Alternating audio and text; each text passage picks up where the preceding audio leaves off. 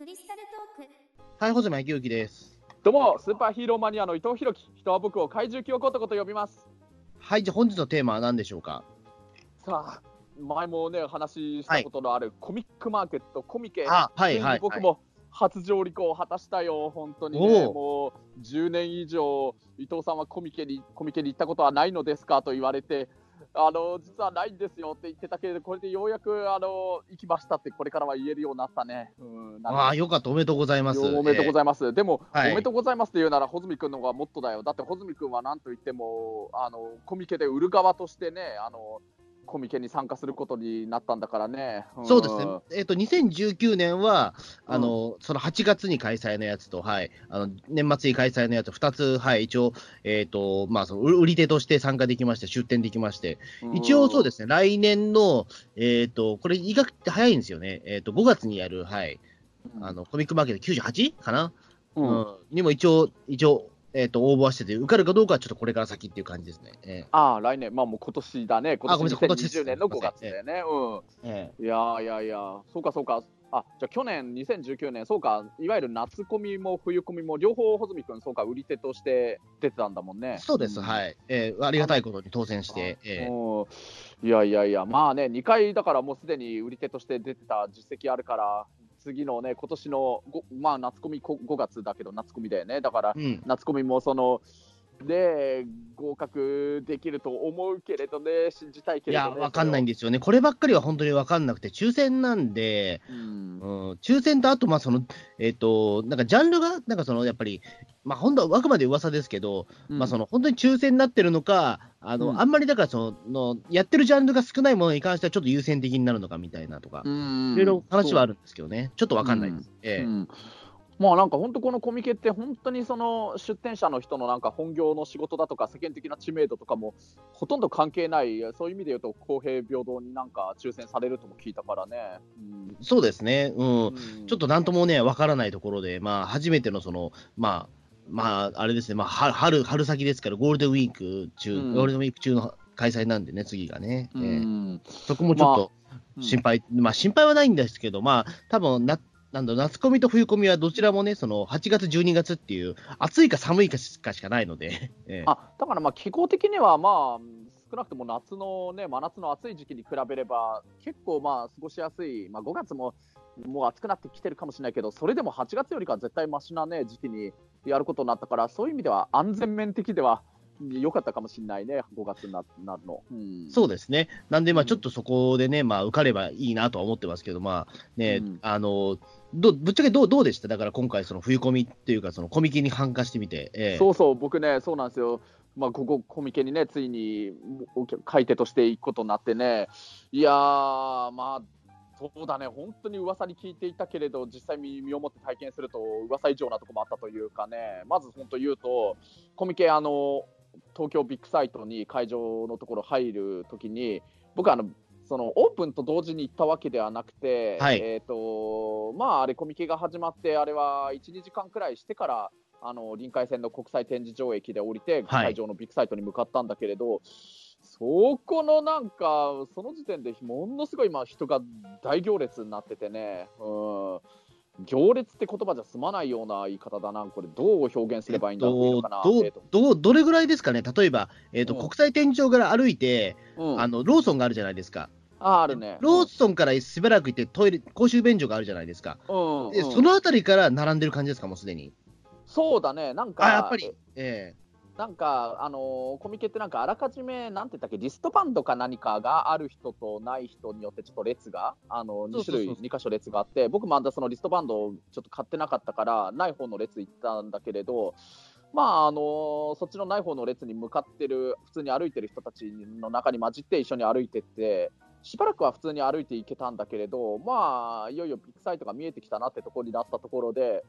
そこから先がものすごい人の列でもう埋まってるというかね、ちょっと待ってね、なんかいい表現を考えるけれど、えー、だから、どっかの、じゃあ、あの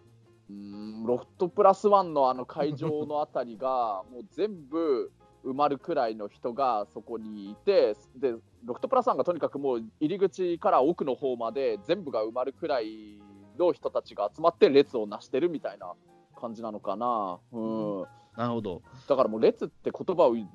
で合ってるのかどうかも分かんないくらいで。あので、なんていうかね、れ列っていうふうに言うと、本当にあれで、なんなんていうか、そのえーっとね、その横並びじゃないんですね、本当にそう。横並びじゃないね。横並びじゃ、ゃなくて、うん、あの、なんかたたなんか人間の玉がそのままどんといるみたいな、ええ。塊がいるみたいな感じですよね。そうまさに人間の塊。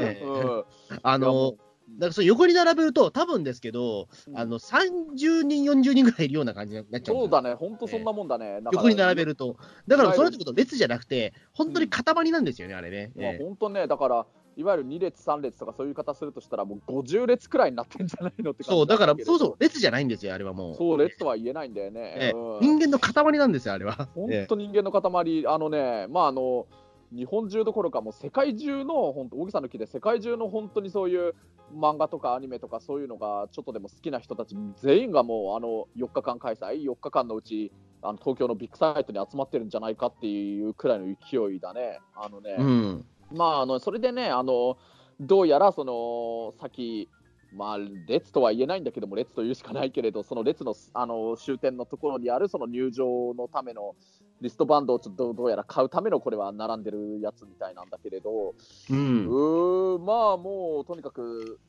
動かないんだよね、そこから先が、もうその40列か50列くらい並んでる人の塊がね。うん、で、まああの動かないけれど、でもまあ何分かに一遍少しずつ前進はしていくって感じだったけれど、うんいやーだから本当、もう人間観察してるしかないね、本当に。そうですよね。周り、うん。うんいろんな人たち、まあいろんな格好してるいろんな人たちがいるけれど、うん。まああのね、もうとにかく印象的なのはね、まあ、当然あの、仲間とか友達同士で連れ立ってきてるって人たちもいっぱいいると思うんだけれど、あの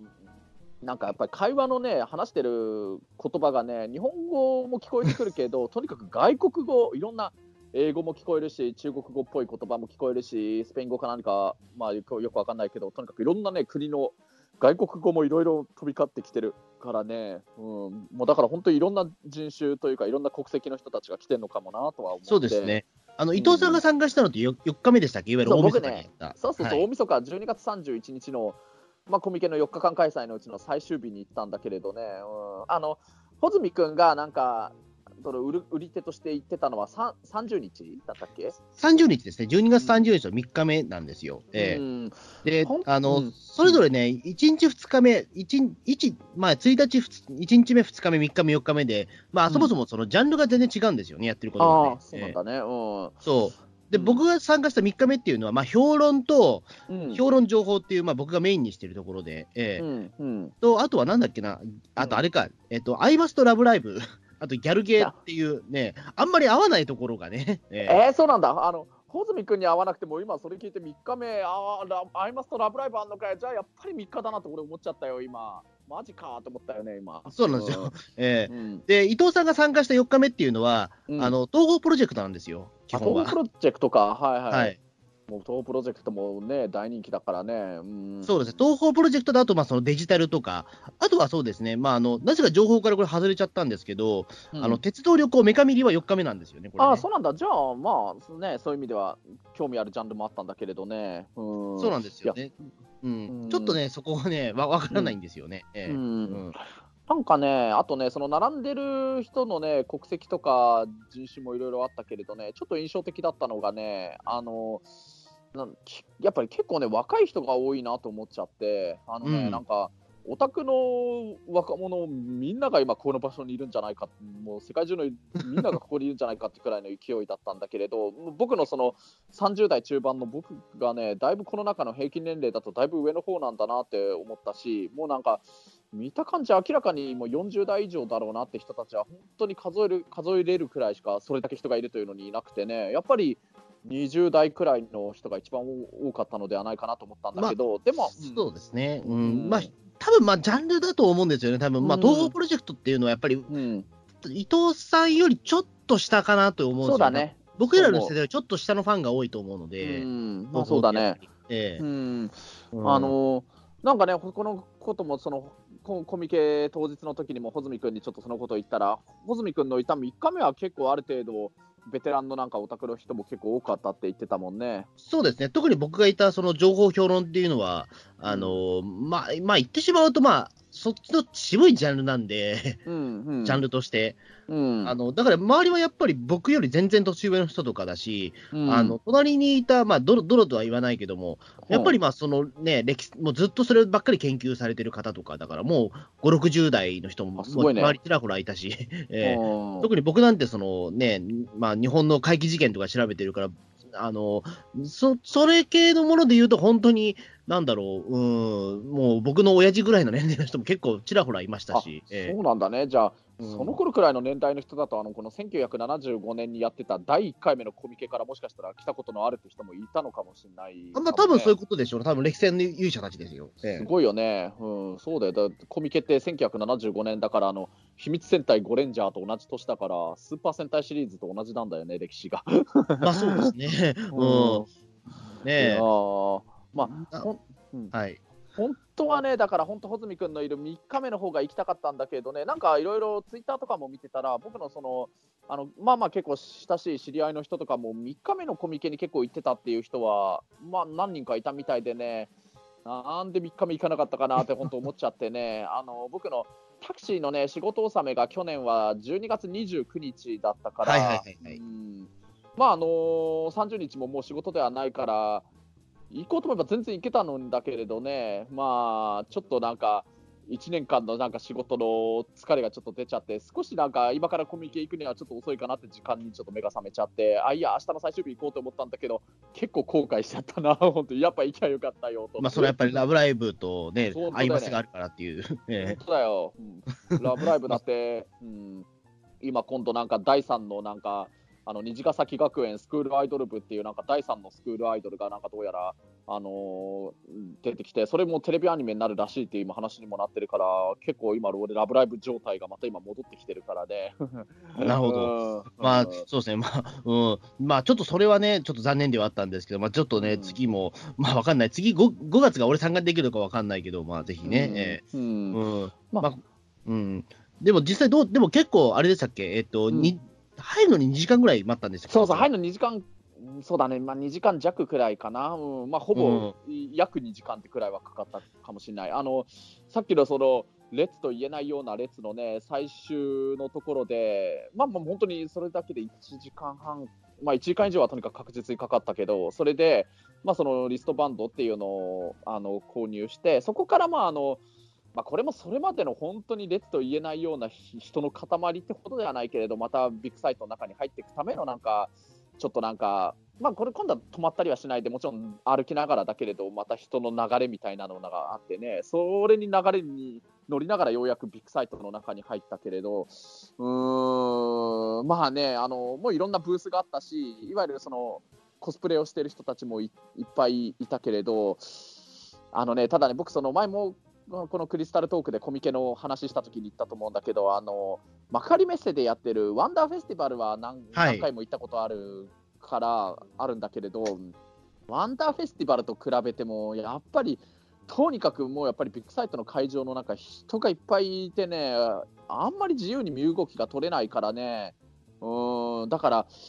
正直もうそのビッグサイトの中のその出展されてるものを全部を見て回ろうって思える、ちょっと気力がなくて、なくなっちゃっててね、もうこれもちょっと聞く人が聞いたら怒られちゃうかもしれないいや、でも、しょうがないと思います。でも、あの、や、なんだろうな、やっぱりあ、あそこの中って、うんあの、やっぱり、まあ、並ぶ、まあ、その、なんだろう、えっ、と、並ばないで入ることってほぼ不可能なので、正直。うんううんん。だから、そこでも自体も体力削られてるから、そうだね自分の体力がもう限界だと思ったら、もうすぐ出ないと、ね、まあの、本当だねそもそもだ帰りもなかなか難儀なわけですよ。ああ、そうそう、それもそう、あの後で国際展示場駅はもう、もう、とんでもない人だらけになっちゃうんで。本当そうそう、あの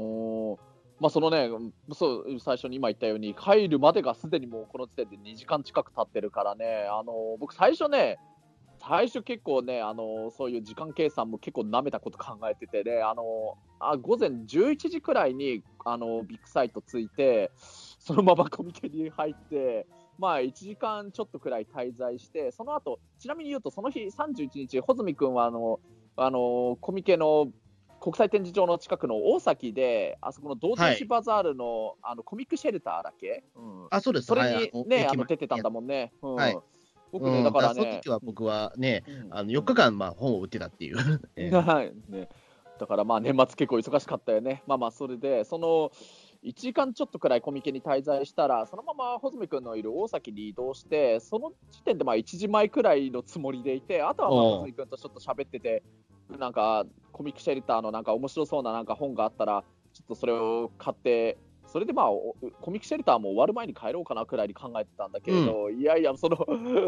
まさかコミケに入るまでが本当に噂には聞いていたけれど、本当に噂以上にまさか2時間近くくらいかかるとは思ってなくてね、だから11時くらいにね、コミケのビッグサイトきの国際展示場の駅に来てたんだけれど、入る時点でも1時近くになってたから、まあそっからね、でも、全部が全部まず見て回ろうという気持ちはもうなくなってたけど、でもまあ興味いろいろありそうなのはないかなとは見て回ってたけれど、でも本当、移動するだけで、まあだから1時小1時間以上、1時間くらいも軽くかかってたから、まああの、その中で1個だけちょっと僕にね、やることが一つあって、あのあの日、穂積君にちょっと買うのを頼まれてたちょっと CD があってね。ああ、ごめんなさい、か本当にそうなんですよ。欲しいものがあったんですけど、ちょっと僕、自分のね、その出店の方をちょっと優先しちゃいまして、はい。いやいやいや、うん、まあその、ええドンツーミュージックっていう、なんかあの確かにキャラクターのイラストは見たことがあるようなね、キャラクターで、なんかあの人も結構有名ななんか人が出してる CD なんだもんね。まあまあそうですね、あの僕、まあ、僕、ボーカロイド好きなんで、うん、そうだね、ボーカロイドでは結構有名な方が、あのたくさんあの参加されてる、まあ、コンピレーションアルバムみたいな感じで、うんあのうん。まあ、こういったところですけど、ちょっとイベント限定の販売なものなので、はい。まあ、後々ちょっとアマゾンとかでも、あの販売するらしいんですけど、ちょっと早めにちょっと聞きたかったんで、今今回。ねうんえーちょっとだから伊藤さんにお願いして買ってきてもらったっていう。うんまあ僕もちょっと会場の中を見て回るのを兼ねてね、その穂積君に頼まれてたそこのブースを探して、まあ、まあその気になりゃね、あのどこのブースかっていうのは、あの会場のなんか図,、はい図というか地図というか、それもあったからすぐ見つけられるんだけど、ちょっとまあ少し、あのー全部はもう回れないだろうけれど、一応少しずつ回りながら見て、それで買って、まあその時点で2時くらいだったのかな、もうそれで、うん、だって僕、本当、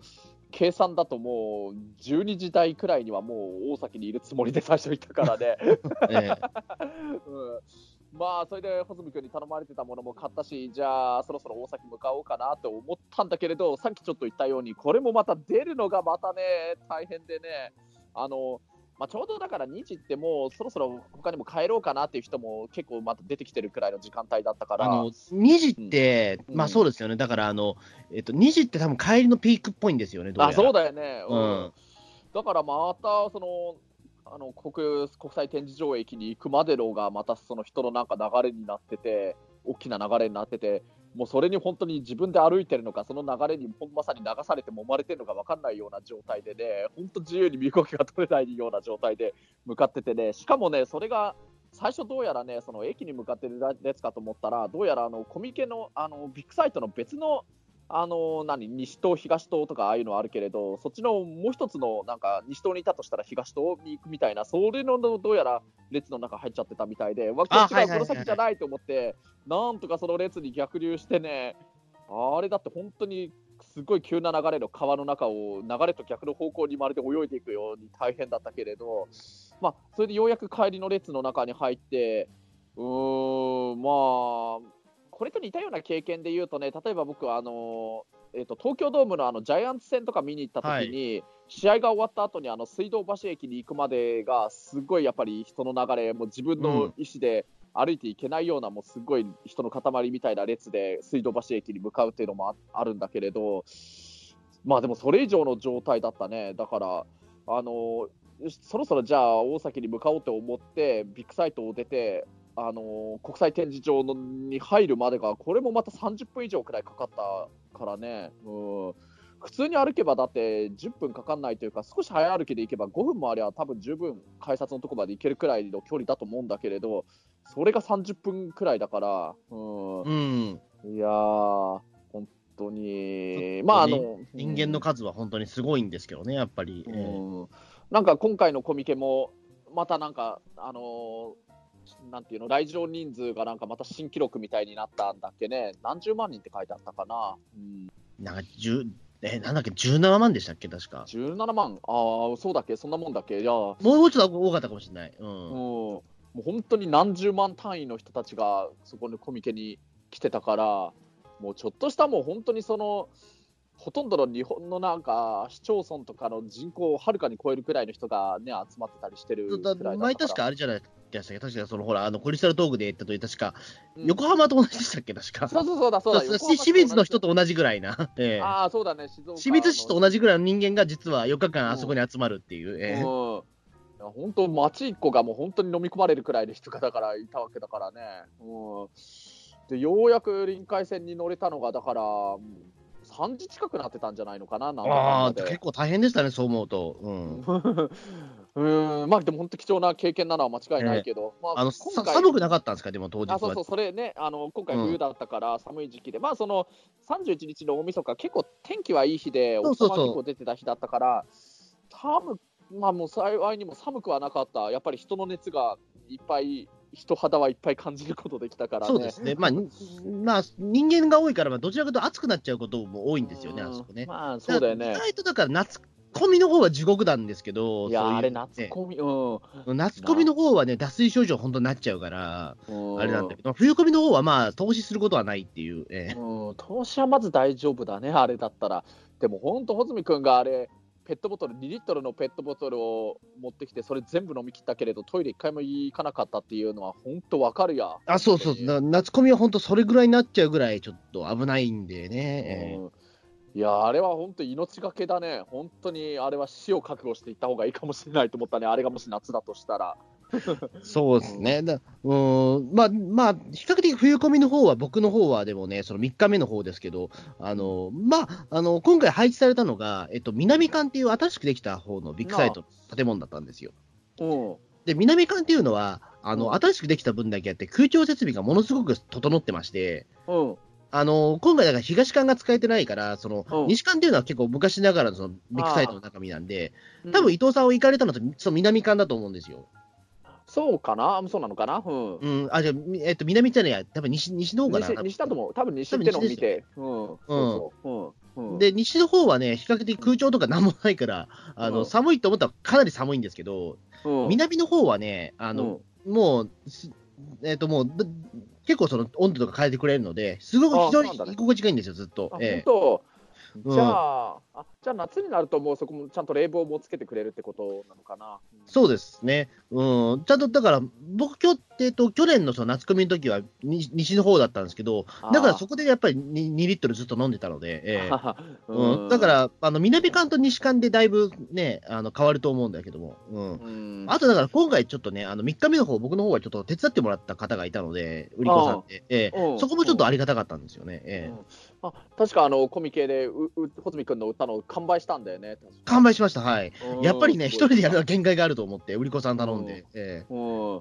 でもそしたらまあやっぱり、あのそうするとね、やっぱりあの途中で僕もへたれちゃうんで、ううん。んあの無理だなと思って、やっぱそこはね、何人かで行かないとやっぱ無理だなと思ったので、ええ。いやあれコミケワンオペワンペでもワンオペの人だっているんだよね。ワンオペは、まあ、まあ、ワンオペが基本なんですよ、普通は。ええ。あーすっごいよね、本当にもう、まあ本当、売る方も本当に命がけだなって、あれ、本当思うよね、なんか。そうですね。だから2020年はちょっと売り子さん本当にね、あの、ちょっといろいろ動員あのさせていただくことになると思うんですよ。えうーんいやー、あ、そうか、あとそうだ、あのね、まあ、西館行ったんだけれど、そうだ、ちなみに、あのー先にあのそうだ、あのー人のなんかすっごい流れに流されながら、あのー国際展示場駅行ったって言ったけれど、さっきのその西館から東館、東違う、西館から南館だったのかもしれないね、うんだから西館から南館に行こうとしてる列の中に最初、間違って入っちゃって、そこの流れに逆らって脱出したけれど、その後ね、僕ね、やっぱりちょっと仕事柄ね、あのビッグサイトのタクシー乗り場って今どんな様子になってるんだろうっていうのが気になっちゃってね、タクシー乗り場見に行ったんだよね。あのえうん。僕があのタクシーの仕事やってる時はね、あのコミケの近く、コミケやってる時にビッグサイトの近く来たらもちろんお客さん乗せに行くけれど、もう本当にタクシーを待ってるお客さんの方がお多いくらいな感じになってるから、そうなんです。だからね、実を言うとコミケって、うんあの、タクシーでは来ないでくれって言ってるんですよ、実はこれ、結構。タクシーが来ないでくれ。あのタクシーでは本当来ないでくれっていうふうにアナウンスしてるぐらいなんですよ、実を言うと。ああのいつまでたっても到着しないっていうのと、あと交通量がすごくなっちゃうので、あのね言ってしまうとみんなあの電車乗っていくのは、やっぱ大変だっていうのもあるじゃないですか、あれやっぱり、あのぎゅうぎゅう詰めになっちゃう、そのね、臨海線の中。だからう。んみんなタクシー使いたがるんだけど、でもタクシー使うと本当に再現がなくなっちゃうっていう、まあそうだよね。うん。そういうところで結構アナウンスで、あのうん。なるべく、あの、まあ、今日、まあ、そのなんか公、公共の、まあ、その、うん。なんていうか、その交通機関ちゃんと使ってくださいまあっていう電車とかね。うん。そうそう、電車使ってくださいっていうふうにはアナウンスされてるんですよ、実を言うと。ああ。だから、自家用車で来るなとも言うし、えうん。まあ、実際ね、あのね僕もね、大体ね、仕事がいつも終わる間際くらいのね、あの明け方の3時とか4時くらいに、これから行ける人はなんか無線が鳴って、なんかビッグサイトの方までっていう、なんか配車依頼が来たりとかするんだけれど、あ多分売り手の、まあ、売り手だけじゃなくて、買い手の人もいるのかもしれないね、だから逆に言うと、ものすごい朝早く、まだ始発も走る前の時間帯くらいに、先にタクシー乗って行っちゃうっていう人がいるのかもしれないかな。そえですね。だから、ん始発、まあ、今年はやっぱり大問題になりましたけど、うんあのやっぱりその、えっと会場前からやっぱりその陣取っちゃう人ってたくさんいるから、うんでそういう人はやっぱ始発うんに合わせてやっぱり来るわけですけども、始発じゃ間に合わないっていう人は、もうその前日からね、その値張ってたりとか、それこそタクシー乗って来たる来る人もいるんですよ。うん。いるみたいだね。うん。そう。そうだね。うん。まあ、まあ、そのね、帰りのなんかね、その、昼過ぎのその2時とかくらいになるとね、ん逆にやっぱりタクシー乗って帰ろうって人は本当多いみたいで、多分買い手もそうだし、売り手の人もそうなのかもしれないけれど、やっぱりタクシー乗り場ちょっと覗いてみたら、本当に乗ろうとしてる人がすごい列になってたね。ん。そうなんですよね。うん、僕はだから、その、ね、売り手で来るとき、あの、なんていうか、あれですよ、あの、やっぱりその、やっぱりその、まあ、幸い今年は折れましたけど、やっぱりそのね、まあうん。えっ、と、その、キャリーカートをずっと手にガラガラ引きながら、電車乗るの怖いんですよ。ええ まあ、怖いよね、いろんな意味で怖いよね、なんか。そうそう、だからね、こういう時は俺タクシー使いたいなと思うんだけど、まあでも、うん。もうタクシードライバーとかもめちゃめちゃ人多いので、まあこれは無理だなっていうのと、うん。そうタクシー乗るまでもそれもそれですごいうん時間かかるだろうからね、あれは。うん。そう、だからいっそのこと俺お台場まで歩こうかなとも一瞬思ったけど、ええ。どっからお台場まで？おあ、大崎から？ってこと？あ、いや、あの、ビッグサイトから。あ、そこ、ビッグサイトからお台場まで歩いて、そこからみたいな。あー。いや、まあ、それは結構無茶だなと思って、毎回やめてるんですけど、うん。でも電車乗るのが本当億劫になるんですよ、帰り。ええもう、ねえ。こっちはプラプラだし、ええ。うんまあ、そのちょっとタクシー乗り場の、ね、様子だけちょっと覗いたら、もうちょっとタクシー乗らないで、電車の理解線乗ったけれど、また自らその駅に向かう列の中飛び込んでったけれど、うーいや、本当に行きも帰りもあれは相当な、結構な修行になるなと思ったね、コミケは。まあ、そうですね。だからまうんあ、あの、なんだろうね、だからまあ、その、まあ、伊藤さんも僕もほら、あの今年、うん。去年はほら、あの茨城県大洗の、うん。そうねアンコ祭りも行ったじゃないですか。アンコー祭りと、まあ、コミケを、まあ、経過してれば、まあ、あなんだろう、その人混みの中でも比較的体制つくと思うんですよ、あれ。ええ。まあまあ、ね、そうあれだけの人混みは本当に久しぶりだなとは思ったけれどね、まあ、ただね、穂積君、あの時あんこう祭りがコミケ並みと言ったけれど、言ってしまうと、やっぱり、コミケはあんこう祭りなんてもんじゃないくらいのさらに多くの人だったね。そうですね、やっぱりまあ、うんやっぱりこ、ね、あんこう祭りって、まあ、そのガルパンファンはたくさん来てるけど、まあ、えっ、と、何万人あれもだから満単位で来るんだけども、うんそのあんこう祭りがなんかその辺で開催されてるような感じですよね。一気になんか10個ぐらいバンバンバンっていう感じで。そうだね、本当に、えあのあんこう祭りに集まってる人のまた何倍もの人がいるからね、あれは、あそこ、コミケが。うんうんそうですね。だからまあサークルブースがガルパンだけじゃなくて、本当にね、もういろんなものがひしめき合ってる状態ではあるので、ええうんまあ、だから本当、まあ、その国際展示場駅で臨海線に乗る中も本当に満員朝のラッシュなのかって思うくらいの満員電車だったけどようやく大崎駅で降りてあのコミックシェルターにたどり着けた時のあの安心感たらなかったねなんか。やっぱそうですよね。僕だからその、買い手として、その、お大崎、なんかそのコミケ終わりで大崎駅に降りるっていうことが、僕あんまやっぱその経験がなくて、うんで、あの、その大崎コミックシェルターっていうのは、そのコミケで買った本をその場で読めるような、ああの場所ブブースとして開放してるんですよ。うん、うん。だから中にこたつがあったりするんですよ、あれ。うん、なるほどね。うんええあの声優の山口勝平さんがね、主催のイベントなんだもんね。まあ、主催というか、あれなんですよね、あの、あの、あそこの大崎駅のキャラクターで、大崎一番太郎君っていうのがいて、えー、大崎市のキャラクターでね、えー、そこの声をやられてるのが山口勝平さんで、あの山口勝平さんは結構、そのイベント手伝っていただいてるっていうような。えーなんかね、コミケの会場でもね、僕、その穂積君に頼まれてた CD と、うん、あとはまあやっぱりね、何かか来たんだから、せっかく来たんだから買わなくちゃなと思ったんだけど、でも結構どこもやっぱり列みたいになってんだけれど、その中でね、買うのを選んだのがね、やっぱりこれからコミックシェルターへこの後行くから、山口勝平さんがなんか参加してる、なんかね、声優さんのなんかと、ボイスドラマみたいな、その CD を買ったんだよね。うん、うんそう山口勝平さんが出てたりとか、あと関智一さんだったかな、なんかいろんな男性声優さんがね、結構いろいろ出てるような、なんか、もしかしたら女性ファン向けの CD だったのかもしれないけれど、なんか本当、本当コミケがあまりにも人がいすぎて、もう、殺されるような状況だったからな、この後あのコミックシェルター行くから山口勝平さんの声聞いて、ちょっと癒されたいなというような気持ちになってしまってね、買って、うん、うん、そうそれで、実際いらっしゃったじゃないですか、山口勝平さん。ええ、癒されたね。癒されたんですええ。うん、であのコミックシェルターではさ、なんかそのコミケのなんか戦利品を見せると、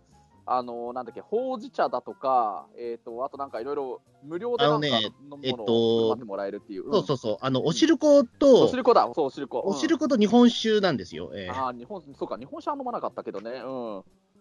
そうか、そう、本当、あの、おしるこがうまかったことだよ、もう本当。あの、そうなんですよ。うん、僕、だから、その3日間コミックシェルターのお世話になって、うん、あの、とにかくめちゃめちゃ寒いんですよ、外だから。あ、うん、外ね、うん。もうそうなってくると、もうどうしたらいいのか全然わ分かんなくて、もあの暖を当たる方法ってマジでないから、うん、そのね、北海道とか一応用意はしてるんですけど、もう間に合わないんですよ。うん、そういう時にやっぱり、やっぱあれなんですよね、そのえっと、寒い時ってやっぱり内臓も冷えてるんで、うん、やっぱりだからそういう時あったかいもの飲むっていうのはだいぶ変わりますね。えー、あそうだね、コミックシェルターは、あそこ、結構なんか、大崎駅の前のなんか屋根のあるところで、ちょっと日陰みたいになってて、あんまりお日様の光当たんなくて、それでいて結構風が吹くと風は当たるから、あそこ寒そうだよね、確かに。超寒いです、あれ。えー、風がね、ついです。っていうか、あの、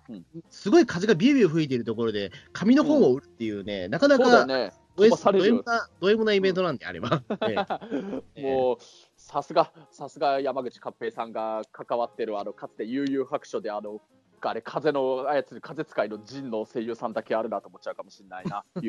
他にも風操るキャラクター、多分山口かっぱさんやってると思うけど、多分 そうだね、やってそうだね。多分いろいろやってると思うけど、えー、多分そのね、もっと寒い多分キャラクターいると思うけど、えー、まあまあまあ、今、急にそれを思い出しちゃったんだけど、まあ、それで、だからね、本当、コミケはさ、なんか逆に言うと、さっきも言ったように、人がいっぱいいすぎることによって、お互いのなんか人肌で結果的に温め合えるとかあるかもしれないけど、それに比べる、あくまでそれに比べるとだけど、コミックシェルターもね、もちろん人いっぱいいるけれど、やっぱりコミケに比べると結構いろいろ空いてるスペースができちゃうから、その分そこから風が入ってきちゃうと、確かに寒かったね。僕もあのコミックシェルター来た時結構風が強かったからね。うん。うん、いやでも本当、おしるこうまかったよ、あれ。あのー、そうですね、あれはね、まあ、もうコミケの戦利品を見せれば、もうね、あげるっていうね、なかなかもう大盤振る舞いすぎますからね、あれはね、もうね。うで、コミケもね、本当、あんまり一つ一つ回っていく時間も体力もなかったんだけれど、それの反動かのようにね、コミックシェルターは結構いろいろ買っちゃったんだよね、なんか いや、面白そうな本結構いろいろあったからね。うん、なんかやっぱりね、コミケでずっとなんだろう、結局だから2時間以上くらい立ちっぱなしでいろいろ歩いたりとかしてて、いろいろ気を張ってたから、思い出したようにお腹空いちゃったっていうのもあってね、なんか、あの、コミックシェルターでね、なんか駅で売ってる、あの、立ち食い蕎麦屋さんのなんか蕎麦、蕎麦のいろんなカタログ本みたいなのが売ってて、はいはいはい。俺がやったらうまそうで思わず買ってしまって、今もうちでたまにこの本を見ながら、写真見ながらよだれをじゅるりと垂らしてるよ。うん。まあね、あとそうそう、穂積君もの売ってたものも買った買ったしね、穂積君のなんか小説もあありがとうございます、読んだし、うん、通信制大学のね、はい、あれ、うん、はいはいはい。ええ、いやいや、穂積君、結構、小説家としても結構実は才能あるんじゃないのかな。うん、いや、わかんないです。あんまりいい評判を聞かない。あそうなの？今のところ、ええ。いやいやいや、もうね、初恋芸人がドラマ化した次は、この穂積君の通信制大学でリア充化する生活圏を、これをドラマ化かアニメ化した方がいいよ。なんてね。もう、もう外から無責任なことずっと言ってるけど。うん、まあね、ど、どっからか、あのね、あの、声かけていただければと思いますけど。うん。ねだからと、まあね、うんえ。いやーなんかいろいろ面白そうな本買っちゃったな、なんか。ーそうですね。まあ、たったまだだって2週間前のことは思えないぐらいちょっと昔な感じが、えー本当そうそう思う、そうそう、あのこのクリスタルトークで前回はなんかもう年が明けてから2週間以上、もう1月下旬になりますとか言いながら、逆に言うと、でもまだあれから1ヶ月も経ってないんだなとも思えるから、これに関してはね。んそうですね。まだあの時は2019年とは思えないぐらいな、もうなんかね。ねもう2020年まだけ入って、まあ2週間ちょっとぐらいなんだけどな。全然なんか、うん、うん 昔のことのように思えてしまう。本当昔のことだよね、確かあれで、そう僕だから、あの正直、最初、その穂積君のいるコミックシェルターも最後までいいなくて、途中でも帰ろうかなって思ってたんだけど、コミックシェルターはなんかやっぱり居心地本当良くて面白くて、最後まで、ね、いいたもんね、なんか。そうそうそう。ううんん。コミックシェルターの終わった時のね、なんか参加者みんなで、あのー一本締めというか、なんか、万歳みたいな、ああれするあの瞬間、俺好きでね、コミックシェルターは前も穂積君が出てる時にちょっと、あの、い行ったことあったから、あの雰囲気僕好きで、あれワン、ワンフェスとかもそういうことやるんだけど、あれ本当好きでね、コミケもやっぱり最後までいたら、終わりの時間までいたら、ああいうのってみんなでやるのかな、やっぱり、お疲れ様でしたとか言いながら拍手したり、万歳したりとか。あの、コミケの場合ですと、あれなんですよ、その、えっ、と、これより、えっ、と、コミケ何日目終了いたしますってなった時は、もうみんなで、あの、もう、スタンドオベーションですよ、もう。まあ、それいいね。うんええまあ、それもいいよね。だから本当、まあ、穂積君がね、あのまた今年の5月のコミケに無事出れることになったら、今度こそちょっと穂積君のいる日に行くことできたらいいんだけどね、それで今度は最後までちょっといてみたいかもね。ん。そうです。ね、まあね、ぜひちょっと受かれば、うん。本当受かればですけどね、またまた裏ではね、あのまた大崎の方でやると思って、ええ。うん。そこぜひ、まあだからね、うん。やっぱりうん。4日間参加してるとね、あの、うん。なんだろう、うん。あの、やっぱりそれは最後の一本締めて、やっぱこちらとしてもね、なかなか感慨深いものがありましたねえ、そう本当そう思う。あのまあ、お客として行ってるこっちもなかなか感慨深いと思っちゃうけど、いやもうこれでようやく終わったみたいなところは。うん。そうだね、もう家帰って、もう早く温まりたいっていうのがもう、ええ。もう早く、早くもうゆっくり年を越したいと思っちゃうね。もそうなんですよ、ね、あれでだから、う、うん、最最後ね。後だから、なんかちょっとね、あの、うん。なんだろう、そのみ皆さんのそのブースを取ってビデオを流して、それで駅前のビジョンに流すっていうのも、なんか全然間に合わなくて、なんか最後の最後に流れて、ただ単にエンドロールになってたのっていうのはちょっとね、うん。切なかったけども、ええ。それも1時間ぐらい前に流さなきゃダメなやつじゃねえかよと思う、だからもうそれもね、なんかもういい思い出ですよ。え。ねええ、うん。せっかく撮ったのに全然駆け出しが間に合ってないっていう。いやー、本当、12月31日、去年の大晦日、なんかいい長い一日だったな、なんか、本当、コミケ行って、コミックシェルター行って、その後家帰って、紅白見て、うん。まあ、あのもちろん純烈にも盛り上がってたし、あと、で、あの鬼滅の刃のグレンゲを歌うリサさんにも盛り上がったし、あと、ドラゴンボールの歌が2回流れるたしね、あれ、一応ね。そうですね、だからまあ結構大変、大変、大変というか、まああれですよね、本当に、なんか31日は長かったなっていうのは僕も今思いますけど、うん。結果的にだからあれですね、まあ帰った後、まあ、ね、とりあえず年越し起きてたんですけども、うん、年越えた瞬間、俺気失ってましたもん、やっぱり。えー 気がついたらもう2020年になってたんだよね。うんまあそうですね、だから一応、まあその年、なんだろうそのカウントダウンは一応参加したんですけども、そあ、のしたんだね。あ、まあ、そっかそっか。まあ参加したというか、ただ単に家でもうゆっくりしながら、うんあ年越したわと思ったら、その後の記憶はないんですよ。うん、なんかね、あの20代前半くらいまでの時はね、なんか、はや、せっかくだから初日の出を見たいなっていう気持ちもあったんだけど、今もう全然、まあ、どうでもいいって言ったら言い方悪いけれど、まあ、そこまで別に見なくていいかなって感じになっちゃったもんで、もうそうですね。普通に、ううん。ん。日が、お日様が昇る前に、ね、眠って、まあ、明るくなる時間くらいに目が覚めるから、うんもう初日の出は僕が寝てる間に出てたんだなって思っちゃうけどね。うん、僕はしばらく5年ぐらいね、あれだったんですよ、相模湖で僕、初日の出を迎えるっていうのがおなじみになってたんですよ。ああ、そうなんだね。うん。そう。あのむうん。かあのえっ、と、JR はその日、ほら、あの初1そうだね。月1日は24時間営業してくれるじゃないですか。うん、うん。うん。だからあれだったんですね、そのまあ利用してどっか遠くまで行きたいと思って相模湖に行くっていう、えーうん。で相模湖でまあその、うん。えー、と初日の出を僕は拝むっていう、ではいいね。全然神社とかではないから、初初なんか、えー、と相模湖で初日の出を迎えるっていうのは、多分僕しかやってなかったので、あうん。のずっと一人であのじーっともその初日の出を見るっていうのはしばらくやってたんですけど、まあ、相模湖だったら、今、すごいなんか宣伝してる、あのすごい綺麗なイルミネーションがあるんでしょ？まああるんだけども、やっぱりその1月1日の朝なんて誰ももういないから、やっぱり。ああ、ね、え。うん。いやーなんだっけ、僕と穂積君でさ、なんかカラオケでなんかいろいろアリソン歌いながら年越えしたのって、あれ、2年前だったよね、あれ、あれあの2018年だった気がする。うん。うん、確かあの、あれ、獣フレンズのジャパリパーク歌いながら、あの歌ったりしてたから、そう。2年前だね、2017年から2018年だったような気そうあれがするけど。カウントダウンしましたよね、そういえばね。えーうん、あれも懐かしいね、だってあの時あの時もそうだし、なんか、ちょっと半分ネネタで言ってるけど、穂積君が本気で行くなら俺も行こうかなと思うけど、本当、大笑いでね、あの初日の出見たいなっていう話を毎年のようにしてるもんね、なんか。うん、まあちょっとね、なかなかあれですね、まあ、僕はコミケに参加するようなちょっと厳しいんですけど、あまあそうだね、確かに。うんうんいやーでも本当、よっぽどのガルパンおじさんの、ガルパンの熱狂的ファンの売り売り手の人とかだったら、もしかしたらコミケ終わったら、もうその足でお笑い移動するとかいう人もいたりとかするのかも、ね。あもちろん、もちろん。だから、あうんの、結構いたみたいですよ、マジで。あの、なんていうか、そのガルパンブースが2日目だったので、あ、じゃうん。1日目か、うん。そのまますぐ大笑い行っちゃった人とかで、そのまま、あの、もう、年越えるまで帰ってこないみたいな。ええ。すげえな、うん。いやいやいや、まあね、その本当、まあ今年のね、だから年が明けて5月、ね、まあ、あの今回の5月のコミケも、その4日間開催なんだっけね。うん、なんかそうですね、はい。うん、今回僕が行ったあの去年年末のあのコミケから4日間開催になったんだっけね。そうですね、はい。そうねうんうんじゃあ、穂積君はその4日のうち3日はまたコミックシェルターにいて、1日コミケに参加するのを狙ってるみたいな、そんなう感じ。ーん、まあ、そういう形になりそうですね、やっぱり。あの、うん2月、まあ、5月だったらちょう、ちょうど僕2月にまた新刊出すので、はい。ああ、いいね。うん。だあのちょっと売り時なんで、ええうん、まあ、うん。タクシーの乗務の日にかぶらなかったら、コミケの方、穂積君がいる日に、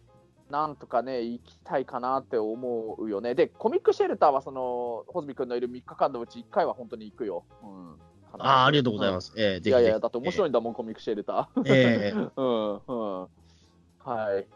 そうだね。まあ本当にだから、コミケお疲れ様でしただし、本当に、いや、もう穂積君が楽しみになってるよ。いろいろまた今度どういうイベント出たりとか、どんな本出すも出すんだろうなとかね。